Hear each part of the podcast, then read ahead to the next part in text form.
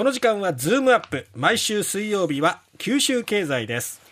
長崎県立大学教授でエコノミストの鳥丸聡さんです。鳥丸さんおはようございます。おはようございます。今日は日本の外資系のホテルをテーマにお話ししていただくということですが。そうですね。あの、先月末に G7 農相会合が、はい、あの、宮崎で開催されましたけど、ええ、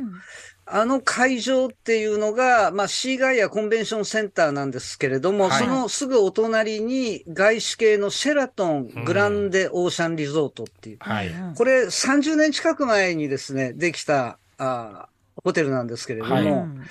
い、で、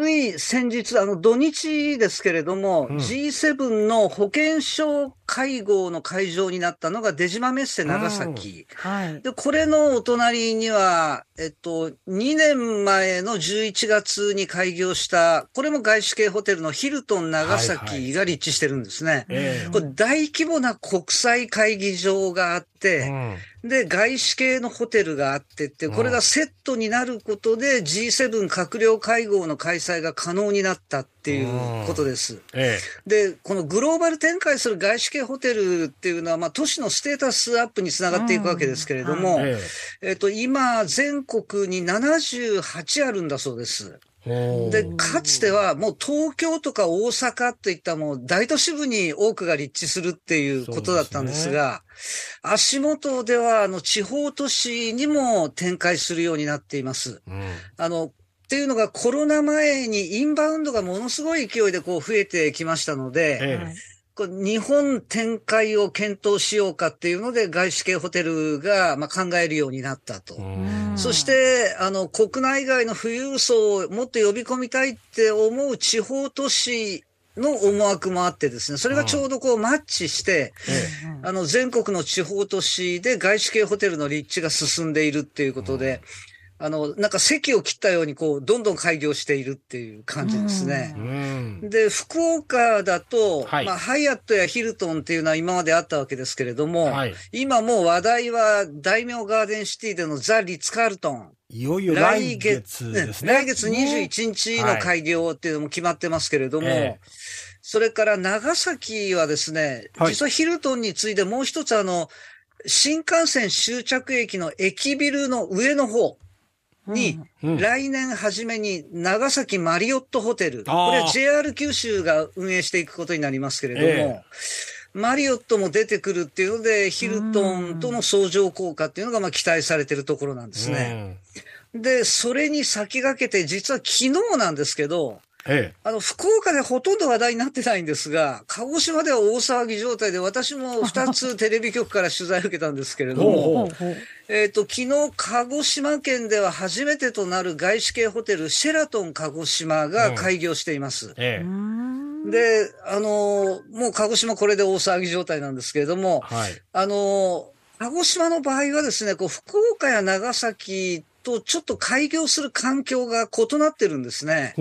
というと？あの、福岡の場合のこのザ・リッツ・カールトンっていうのは天神ビッグバンっていう大規模都市再開発があって、その一環ですよね。はい、で、長崎マリオットっていうのも、これも西九州新幹線の終着駅の周辺か、うん、再開発の一環として立地すると。はい。それに対して鹿児島の場合は、これはもう8年前にあの、鹿児島市交通局、路面電車をこう引き込む操車場があったんですけれども、うんええ、そこが鹿児島大学の近くに移転していって、跡地が空いていたと。で、そこに、まあ、複合商業施設だとかマンションだとかと合わせて、このホテルが、あの、今度立地するっていうことで、うん、あの、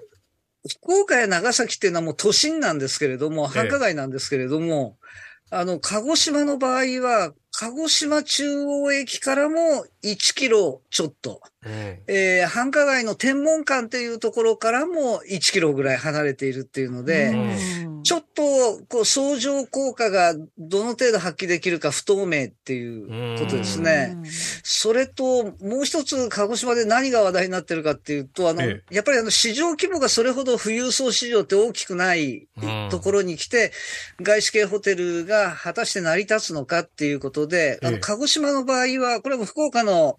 あの、年配の方々皆さんご存知なんですけれども、あの、城山観光ホテルっていう、今、社名が変わって、城山ホテル鹿児島ってなってるんですが、ええ。ここが60年の歴史があって広く知られてるんですよね。はい。で、インバウンドの富裕層を今まで呼び込んでいたんですけれども、うん。果たしてそこに、あの、外資系のホテルができて、住み分けがうまくいくんだろうかっていうですね、ことです。んえっと、だからパイを大きくしないと具合が悪いかなっていうのそうと、ですね。もう一つ、あの、鹿児島の場合ですね、あの、大規模なコンベンション施設っていうのがないんですよそうね。ですよねう。ん、あの、まあ、ホテルの中に会議場っていうのはあるにはあるんですけれども、ええまあ、ちょっとそれだと手狭であるっていう、あの、うん福岡だったらマリンメッセがあって、国際会議場があって、場合によっちゃペイペイドームが野球やってない時に、あの、展示会だとか商談会だとか、ね見本市だとか活用されてますよね。はい。で、長崎の場合も、この外資系ホテルが出てくるのに備えて、長崎駅の駅裏に、ええあの、コンベンション施設、出島メッセ長崎っていうのをええ作ったっていうことで、鹿児島の場合、そういった施設がないところで外資系のホテルが増えてくるっていうのがどうなんだろうかっていう。うんもしかすると一歩間違うと、あの、競争を優先してしまうと、消耗戦がまた始まってしまって、うん失われた30年の延長戦が展開されるだけじゃないかみたいなー声もちょっと聞かれるところですね。あと、あの、これからの外資系ホテルっていうので注目したいのが、もうハイアットがすでに2025年の参入を発表してるんですけれども、え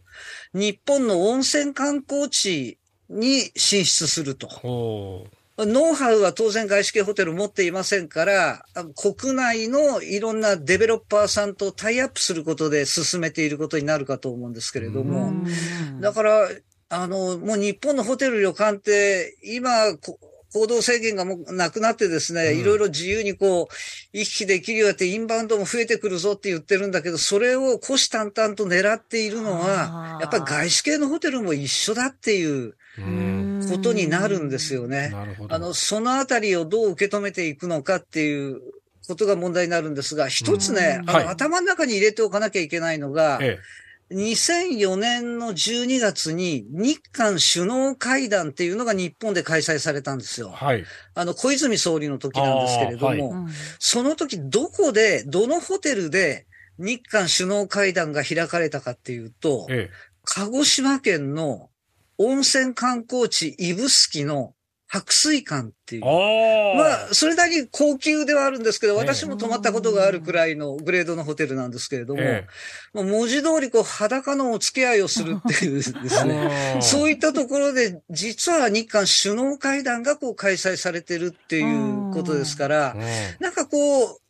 ローカル色を失わないようなホテル旅館のあり方みたいなのは、やっぱりこう大切にしていきたいなっていうのを感じるんですよあね。のねうん安倍さんご存命の時も、プーチンさんを山口に連れてって、だからそうですよねありましたしね。うんええだから地方都市の良さみたいな、ザ・リッツ・カールトン今度できますけど、うんうんあの、大名ガーデンシティに屋台が並んでもいいんじゃないかっていう気もしないでもないんですよ、ね。それはまあ新しいね発想かもしれない。えーそういうのがとても地域の資源文化、うん歴史を大切にするっていうのがやっぱりこれからも大切じゃないかなと思いますね。そうですねねその土地ならではのね雰囲気っていうのもうん楽しみたい。では地元の人たちも改めて地元の魅力をちょっと見つめ直です再発見っていうねことになっていくんだと思いますね必要があるかも。しれませんねね。わかりました。えー鳥丸さんどうもありがとうございましありがとうた。ございました。長崎県立大学教授鳥丸聡さんでした。